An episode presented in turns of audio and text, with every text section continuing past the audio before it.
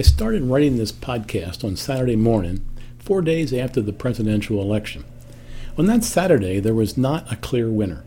The votes were still being counted. We were urged to have patience, patience in the process, and patience to know the true outcome. As Joe Biden said, it's not over until every ballot is counted. Well, with a record number of ballots cast, that takes a Herculean effort and Herculean patience. Well, today's Monday, November 16th, 13 days after the election, and it's still not totally settled. Patience. Patience in the process. So today I'm encouraged by patience, or at least the concept of patience, the dream of patience, the pursuit of patience. It's trite, I know, but you've heard it said patience is a virtue. A Psychology Today article says patience doesn't mean passive, passivity or resignation, but power. It's an emotionally freeing, proactive waiting, watching, and knowing when to act. I love that concept. Patience is power. Lord, please grant me that type of patience in your providence. Have you seen examples of patience in people around you? Patience embodied may be in mothers responding to two year olds' temper tantrums, or answering their toddlers' repeated questions of, Why? Why? Why? Patience in practice may be in that pregnant pause waiting for your spouse to stop speaking before responding.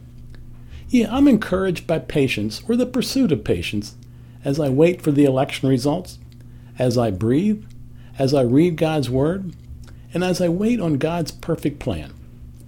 Have you heard about the patience of Job? The biblical Job was wealthy, blessed, and a lover of God.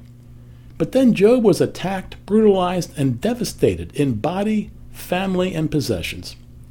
In all of Job's tragedies, he held on patiently to faith, trust, and reliance on the God of his salvation. Job famously said, I know my Redeemer lives. Job patiently held on to the certainty of God and God's perfect plan of peace and prosperity. Friends, maybe you're under attack. Maybe you're feeling devastated, physically, emotionally, financially, or socially. You may need the patience and faith to trust Almighty God for your future. I pray that God would pour that patience, that persistence, and that faith into you with power. I pray that you would gain strength by looking with me at real examples of patience. You see, when I look around, I see Abraham waiting 25 years for a promised son. I see Joseph spending years in prison wrongfully convicted, waiting for release. I see Nelson Mandela's 27 years in a South African prison, then released into leadership and honors, including the Nobel Peace Prize. I see Jehoiachin's 37 years in a Babylonian prison, to be released and then to eat at the king's table and enjoy a peaceful existence. I see patience in real people as they wait for full release and peace. And to top it off, I see God's patience with you and with me, as it says in 2 Peter 3 9. The Lord is not slow in keeping his promise, as some understand slowness.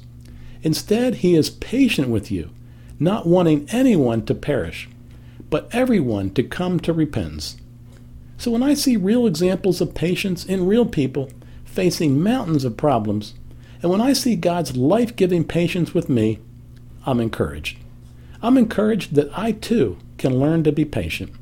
I'm encouraged to start practicing patience and to start relying more fully on God's perfect plan of peace and prosperity. Join me patiently and have an amazing week.